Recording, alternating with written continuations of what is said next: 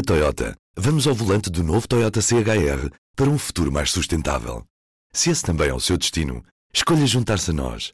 O novo Toyota CHR, para além de híbrido ou híbrido plug-in, incorpora materiais feitos de redes retiradas do mar. Assim, foi pensado para quem escolhe ter um estilo de vida mais ecológico e consciente. Cada escolha conta e escolher o novo Toyota CHR é ir mais além pelo planeta azul. Saiba mais em toyota.pt. Le pacifisme et tout ce qu'il recouvre, il est à l'ouest. Et les euromissiles, ils sont à l'est. We shall fight in the hills. We shall never surrender. Não estamos mais isolados. A solidariedade europeia não nos faltará. Diplomatas, um podcast de análise da atualidade internacional com Teresa de Souza e Carlos Gaspar. Olá, muito bom dia. Bem-vindos a mais um episódio do podcast Diplomatas. O meu nome é Ivo Neto e estou novamente com a jornalista Teresa de Souza e o investigador Carlos Gaspar. Estamos a gravar no dia 9 de novembro, quinta-feira. Um, vamos começar hoje uh, por um tema diferente do que tem sido habitual na, no nosso podcast. Vamos olhar para, para Portugal. Uh, uma semana atípica em Portugal. Nós muito mudou desde o último episódio, desde o último encontro uh, que tive com estes dois diplomatas. Portugal viu uh, a demissão do seu primeiro-ministro, António Costa, e queria começar por aí. Uh, Carlos, uh, no decorrer da semana, enquanto jornalista, fomos pesquisando aqui um bocadinho o que dizia a imprensa internacional e, e vendo que um, impacto teve esta demissão uh, um pouco por todo o mundo. O, o, o, New York Times, por exemplo, no dia da demissão, tinha um, em grande destaque na sua homepage um retrato ao alto de, de, António Costa. Como é que esta demissão está a ser vista lá fora? A, a, a demissão de um primeiro-ministro uh, no quadro de uh, um caso de corrupção é uma situação raríssima nas democracias uh, ocidentais e vai ter um impacto brutal na reputação internacional de Portugal. Portugal conseguiu, ao longo dos últimos anos, e designadamente por, pela mão de António Costa, construir uma imagem de uma democracia sólida, estável, uh, um aliado seguro, uh, um parceiro integrado na União Europeia, um país sério e credível, com as contas, ou tentando ter as contas em ordem, e isso foi varrido com a demissão do primeiro-ministro depois da intervenção judicial que o forçou a resignar à sua posição a partir de agora, eh, não há investimentos internacionais eh, em eh, Portugal enquanto não for possível garantir que uma situação destas não se repete. Os investimentos, e designadamente os grandes investimentos que foram postos em causa com esta intervenção judicial, estão, por definição, suspensos desde a admissão do primeiro-ministro uh, há uma vulnerabilidade financeira de uh, Portugal que vai voltar a pesar nas nossas relações uh, externas. esta, esta ação judicial pôs também em causa a posição de Portugal dentro das estratégias da União Europeia de relocalização e de reindustrialização, e designadamente em relação à questão do lítio. Portugal tem as maiores reservas de lítio uh, europeias, tem as, a décima maior reserva de lítio à escala uh, internacional. Uh, há uma série de investimentos industriais à volta da exploração do lítio em Portugal. É um momento único, é um momento em que a União Europeia está a reorganizar as suas cadeias de produção. É uma oportunidade única para Portugal ter a sua própria estratégia de reindustrialização, tudo isso está posto em causa neste momento. Teresa, uh, vamos voltar daqui um bocadinho à, à questão industrial uh, e à questão do lítio, que de facto é, é muito uh, importante. Mas, Teresa, queria-lhe queria fazer uma pergunta sobre esta questão da reputação internacional. nós passamos do país do bom aluno, ainda do tempo da Troika, para o país das contas certas, e António Costa reforçou isso muito durante a sua governação Como é que vai ser, por exemplo, o próximo encontro do Conselho Europeu uh, com, com, com Costa ainda a representar Portugal? Uh, não tenho a menor ideia, não sei o que farão os líderes europeus. A única certeza que eu tenho, que acompanhei uh, as posições de Portugal e do primeiro-ministro missionário português no Conselho Europeu, é que António Costa tinha uma enorme credibilidade dentro do próprio Conselho. A sua voz era ouvida e era muito respeitada uh, por várias razões Uma, porque era um dos mais antigos primeiros ministros com assento no Conselho Europeu. A segunda é porque tinha sempre uma atitude uh, de tentativa de encontrar pontos entre posições uh, divergentes, às vezes opostas, no Conselho Europeu. Uh, terceira, uh, porque de facto a imagem que ele devolveu a Portugal no Conselho Europeu e na Europa pesava agora muito a seu favor e a favor de Portugal, não só a credibilidade perante os mercados internacionais. Uh, Portugal conseguiu, nos últimos tempos, chegar ao rating AA uh, dos investimentos, que é uma coisa extremamente positiva para um país, apagou eh, de alguma maneira o passado. Eh, o El País tinha um artigo muito interessante ontem eh, referindo que o primeiro-ministro português era uma referência também para as forças de centro-esquerda europeias. Uh, justamente por conciliar políticas de justiça social com as políticas de contas, contas certas que já referiram e por ter prestígio nesse campo também, uh, e nessa perspectiva, com poucos governos uh, socialistas na Europa neste momento, é também, vai ter também um efeito creio eu, negativo.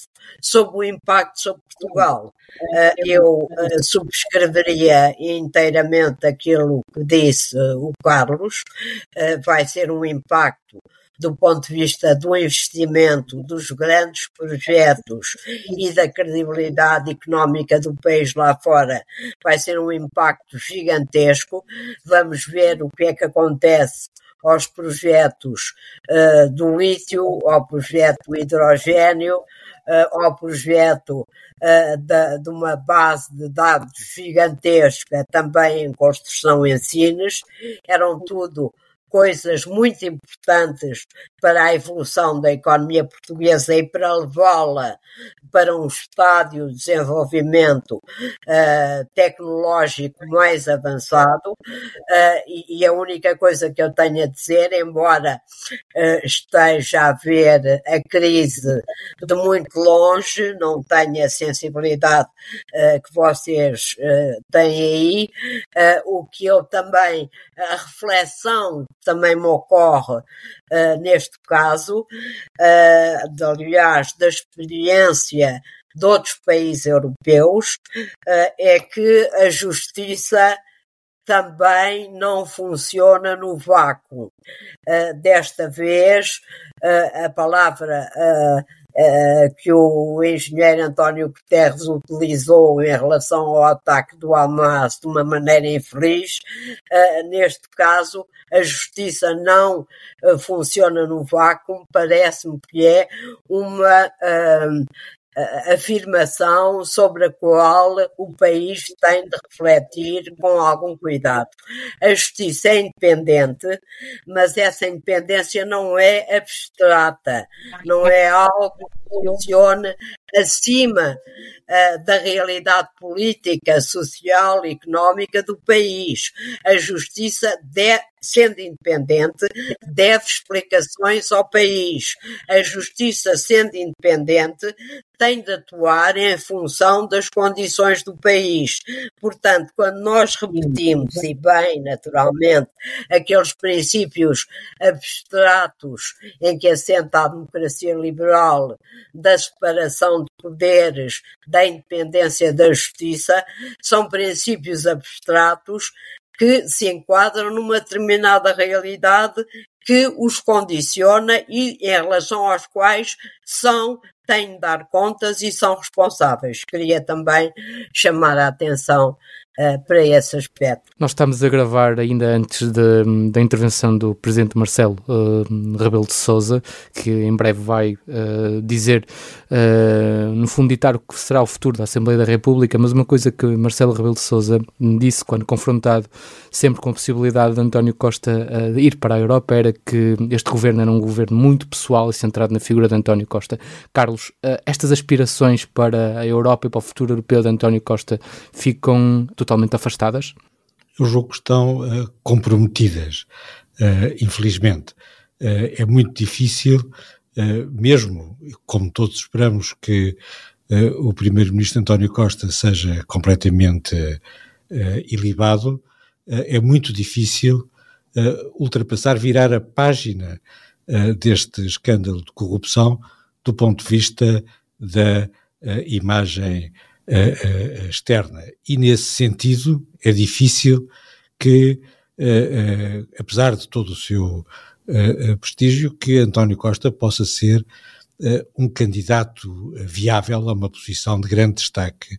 Muito difícil ultrapassar um obstáculo deste tipo. Voltando então aqui um bocadinho ao tópico que vocês uh, já falaram, uh, a questão dos, inv dos, investimentos internacionais numa altura de PRR, numa altura em que a economia portuguesa se estava de facto a tentar aproximar, isto era uma bandeira deste governo, das novas tecnologias, de uma economia zero. Teresa, isto vai, vai ser um retrocesso novamente para Portugal? Uh, vai ser, uh, referiste há pouco, vai ser, embora com uma ressalva. Não sabemos o que é que o Presidente vai decidir decidir, não sabemos se há eleições ou não há eleições, podemos antever de alguma maneira que um cenário pós-eleitoral não vai ser brilhante. Portugal sofre do mesmo problema da maioria das democracias europeias, que é uma fragmentação política cada vez maior, o que torna a constituição de governos cada vez mais difícil e comunga com a maioria das democracias europeias a existência de um partido de extrema-direita que naturalmente vai tirar grande partido uh, desta crise. Uh, mas, por exemplo, em relação ao lítio, uh, que está no centro desta investigação. Portugal tem as maiores reservas de lítio da Europa Ocidental, ou mesmo do conjunto da Europa. A República Checa também tem algumas boas reservas de lítio. É o oitavo país, como disse o Carlos, é, em matéria de reservas de lítio no mundo, ultrapassado pela Austrália, pelo Chile, uh, pelos Estados Unidos, embora os Estados Unidos não processem uh, o lítio, e, e, por alguns países da América Latina e pela China, naturalmente, seria, hoje em dia chama-se ao lítio, na linguagem dos economistas, o ouro branco, como se chamava o ouro negro ao petróleo aqui há algumas décadas atrás, era um trunfo importante que o país tinha para, nomeadamente, uh, investir na produção de baterias a lítio, que é a sua principal, o principal destino do lítio processado, que são hoje fundamentais para os veículos elétricos no mundo inteiro. Tínhamos aqui uma série de hipóteses de subir na cadeia de valor uh, e não sei qual vai ser o impacto uh, deste processo uh, nessa nessa capacidade que o país podia adquirir, mas não creio que sejam as melhores até porque, mais uma vez, eh, com a extrema polarização que se vive hoje na generalidade das democracias liberais, a tendência é para não ver o todo e o interesse do país e para ver só uma parte e aquela que convém a esta ou aquela força política, o que de alguma maneira inquina as capacidades de desenvolvimento do país e isso, volto a dizer, é triste e é muito lamentável ainda antes de avançar para o, para o próximo tópico e fazendo aqui mais uma pergunta ao Carlos, nós, nós em Portugal temos uma tradição política de que é quem vem a seguir barra o que fez o anterior. Um, nós correndo o risco, por exemplo, de termos um, um, governo diferente, de uma cor diferente, Carlos, todo este avanço que foi feito no sentido destas novas tecnologias pode ser uh, apagado ou, ou, o futuro chegou e não há maneira não há, e não há forma de evitar a passagem para este tipo de negócios como o lítio, como este investimento multimilionário da central de dados ensinos? Esses investimentos exigem uh, uma grande participação externa, são investimentos internacionais e esses investimentos internacionais estão postos em causa e, como disse a Teresa, é muito pouco provável que seja possível restaurar a estabilidade política interna uh, nos próximos uh, nos próximos tempos, qualquer que seja qualquer que seja o cenário de uh, evolução. e nesse sentido, esses investimentos, esses projetos industriais, esses projetos de modernização tecnológica estão postos em causa duradouramente e este momento, nós estamos a viver um momento único em que em Bruxelas há, uh, com o apoio da França e da Alemanha, uma convergência estratégica no sentido da relocalização e da reindustrialização e também de investimento uh, uh, nos domínios necessários para fazer avançar a transição verde e as, as novas economias, tudo isso vai ser perdido com esta a, a decisão, com esta intervenção judicial, que forçou a demissão do Primeiro-Ministro. É o interesse nacional uh, que está posto em causa. E é mesmo uma semana atípica, porque a corrente de informação vinda deste canto da Europa, a Península Ibérica, é grande. Nós estamos a, a gravar ao mesmo tempo que se desenha um acordo de governo em Espanha. Uh, e agora, voltando para a Teresa, o que é que nós podemos ver, uh, o que é que podemos esperar uh, deste acordo que tem sido amplamente contestado pela oposição, mas não só. Há muita gente dentro do PSOE que também critica esta uh, abertura uh, aos nacionalistas cat catalães. Eu, eu, tenho em mente a frase que a Ayuso disse hoje, uh, a responsável por Madrid disse que Sanches está a abrir a a porta à ditadura uh, com a entrada de, de Puigdemont e, e, e, dos, e dos separatistas no, no futuro uh, governo de Espanha. Teresa, o que tem a dizer da, da situação uh, em Espanha? Recordava uma frase do Carlos no nosso último programa, em que ele disse que esta crise espanhola era profunda e era estrutural, uh, que ficaria muito além uh, de um entendimento, de um acordo do, do Partido Socialista uh, Espanhol com os nacionalistas catalães, bascos e de outras autonomias, para dizer que o que eh, foi acontecendo na última semana eh, é um pouco revelador. Eu só lembro eh, como a maior parte das pessoas que nos ouvem devem estar ainda recordadas, a violência que se instaurou nas ruas de Madrid em frente da sede do PSOE na Calha Ferraz, que, que, a polícia teve muita dificuldade em controlar. Uh, a informação é de que a maioria dos, dos, de, dos participantes nestas manifestações, que tiveram bastantes aspectos de violência, vêm de grupos de extrema direita e até de grupos neonazis.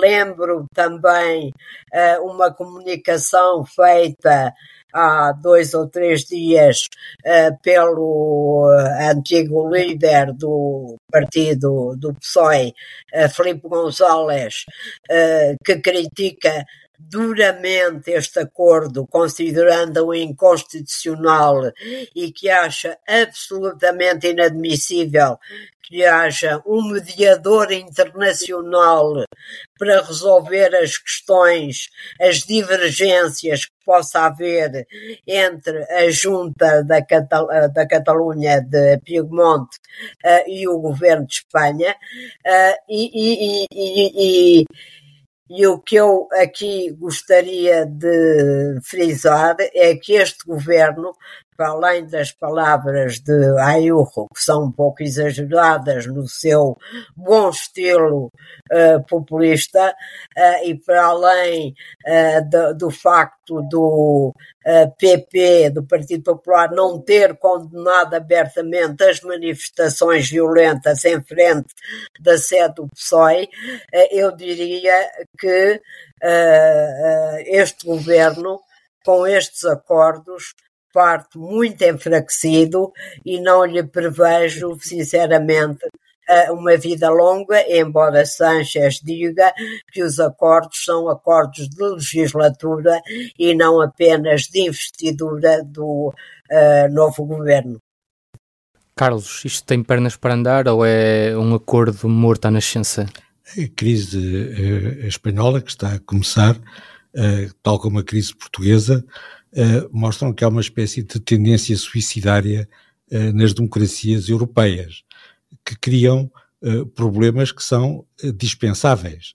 Da mesma maneira que neste processo em Lisboa devia haver muitas maneiras de impedir que as coisas chegassem a um ponto que torna irreversível a admissão do primeiro-ministro, aqui também era relativamente fácil fazer, perante o impasse resultante das últimas eleições, um, uma coligação alemã entre o PSOE e o PP, entre os dois partidos mais uh, uh, votados.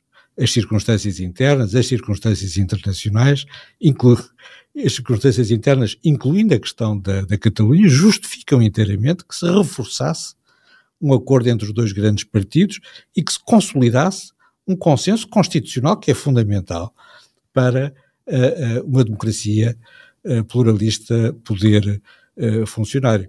O, o, o presidente Sanchez escolheu o caminho oposto e quis a todo custo fazer um acordo, um mau acordo com os partidos separatistas que, como estava a referir a Teresa, está a despertar o nacionalismo castelhano. E o nacionalismo castelhano é muito mais forte do que o nacionalismo catalão.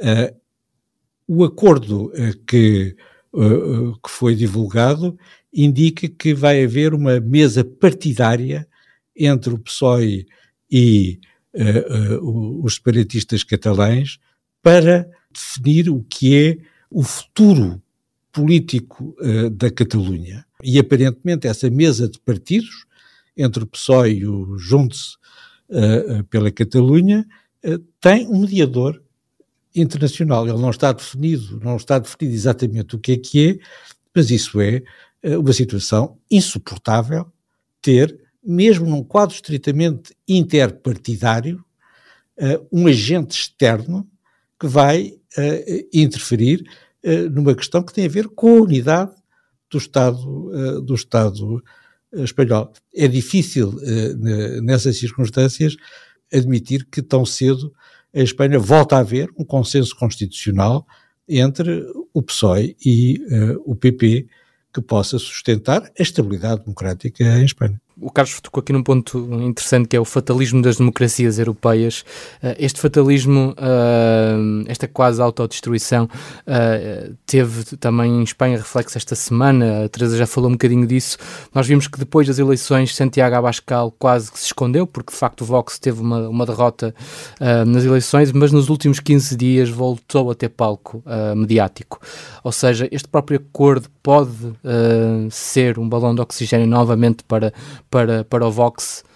Deixo esta pergunta a, a, a qualquer um dos dois.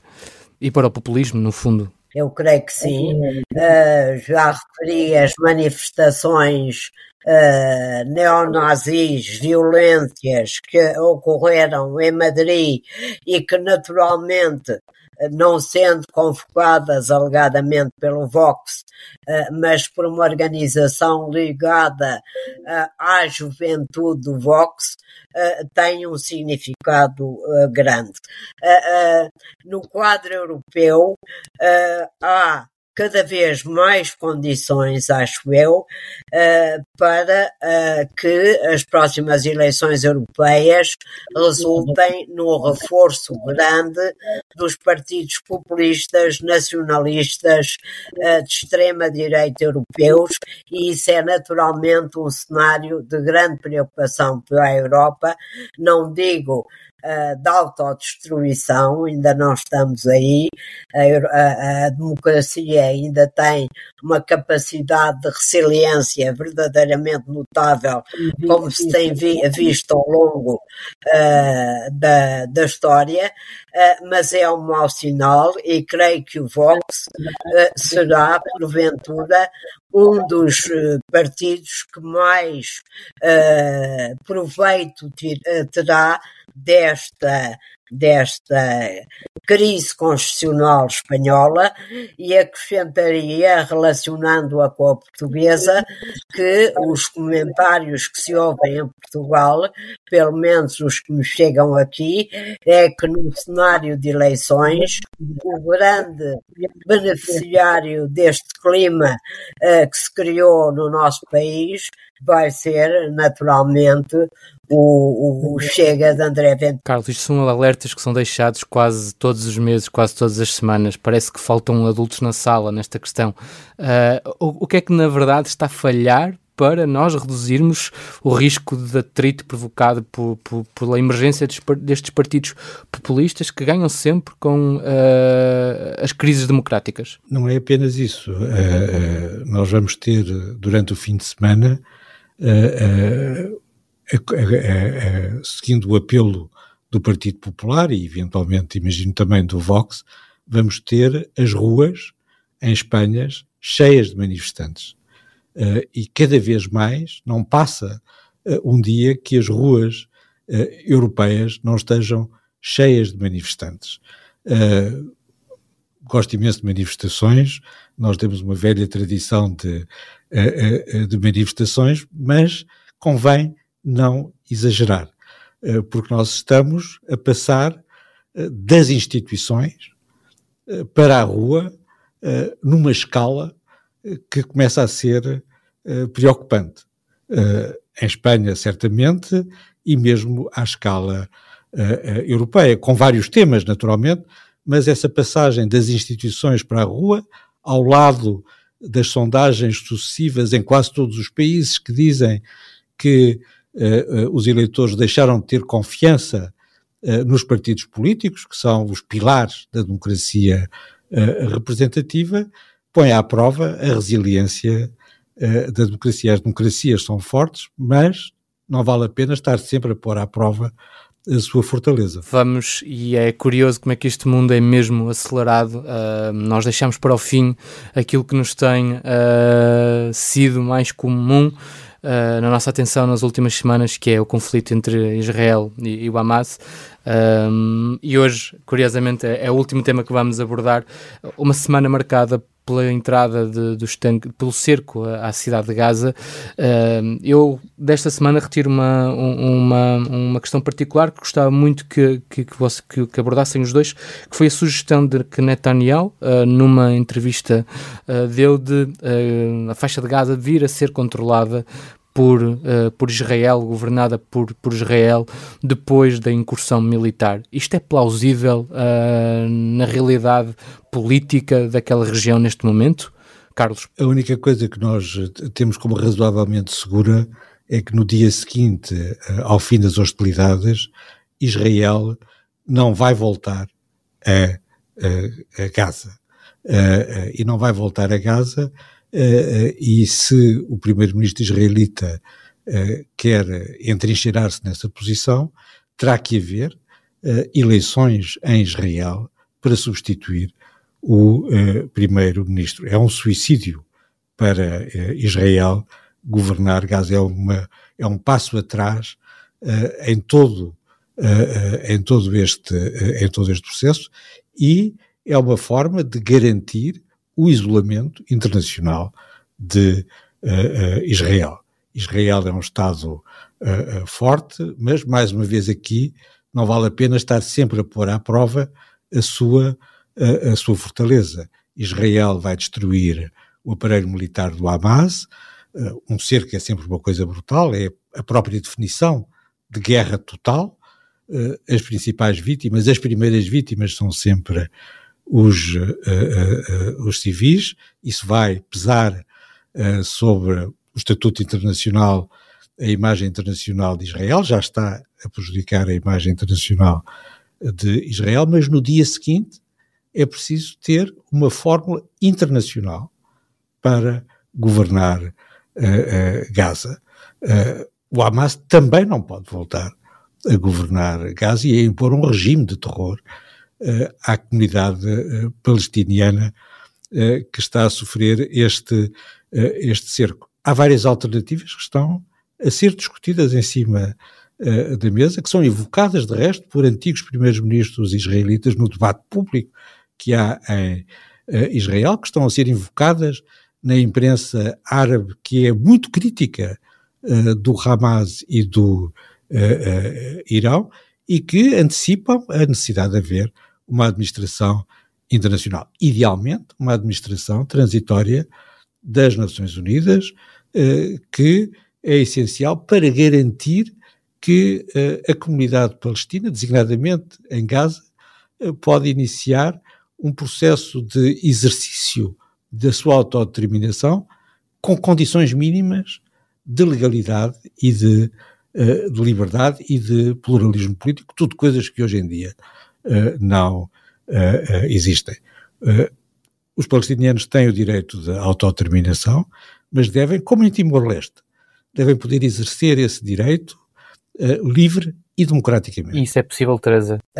estamos tão longe disso ainda Uh, mas devo dizer uh, que mesmo estando muito longe, mesmo sendo muito difícil ver uh, como é que se pode sair desta tragédia, desta guerra terrível que começou, é sempre bom recordar, com o massacre do Hamas a vários kibbutz uh, israelitas, uh, mesmo sendo muito difícil de imaginar o que pode sair daqui, uh, eu creio que a, a insistência com que os Estados Unidos e os países uh, da Europa Ocidental uh, põem a questão dos dois Estados em cima da mesa, não quer dizer que essa solução seja fácil nas atuais circunstâncias.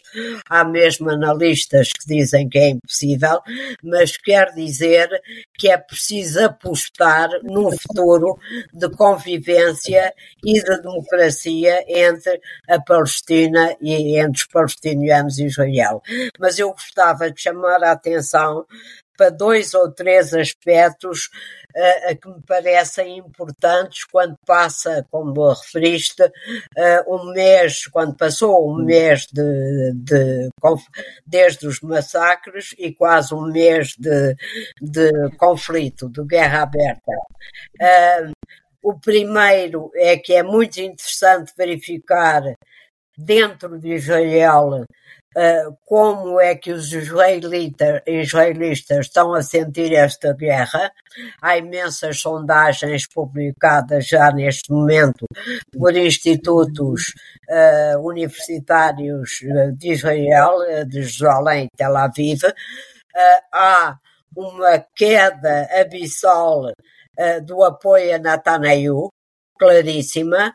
Uh, uh, os israelitas sentem-se traídos pelo governo de Netanyahu e responsabilizam-no, uh, além do Hamas, naturalmente, por aquilo que lhes aconteceu, mas há, por outro lado, uma queda abrupta dos israelitas que apoiam uma solução que leve em conta o a existência de um Estado palestiniano. Há aqui uma contradição que há de ser resolvida, certamente, com o decorrer do tempo, mas que revela bem até que ponto as contradições profundas que hoje afetam uh, o Estado de Israel e uh, o, o, o, os israelitas que habitam, são árabes 20% e os outros são judeus, que habitam em Israel, sentem neste momento. Ou seja, há um Israel anterior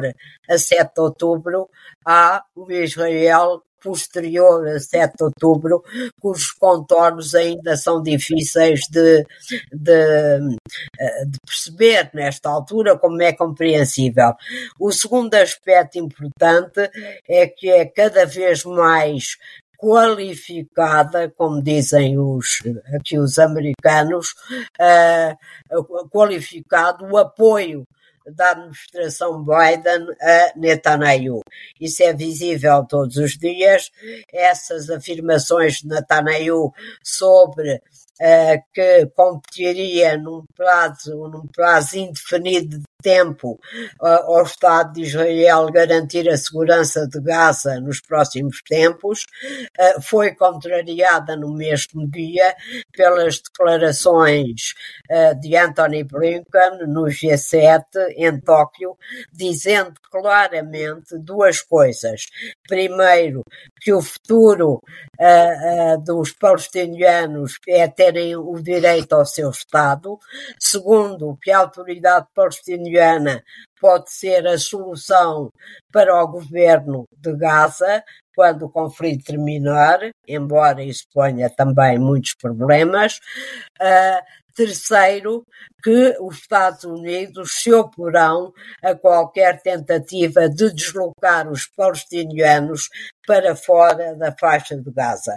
São claramente posições que contrariam o governo de Israel e, como dizia o Carlos, Israel tem muita força, eh, mas Israel sabe duas coisas: não pode existir sem o apoio da eh, pelo menos parte da comunidade internacional. E sabe outra coisa muito importante é que este presidente americano é talvez o último uh, dos presidentes norte-americanos que tem o coração e a mente na defesa do Estado de Israel, até por questões históricas, por questões do seu passado, e que um próximo não saberemos até que ponto valorizará a segurança de Israel como até agora os Estados Unidos têm valorizado. E num minuto, porque temos mesmo de terminar o programa, uh, hoje Augusto Santos Silva dá uma entrevista, uh, foi publicada uh, no, no, nosso jornal, no Público,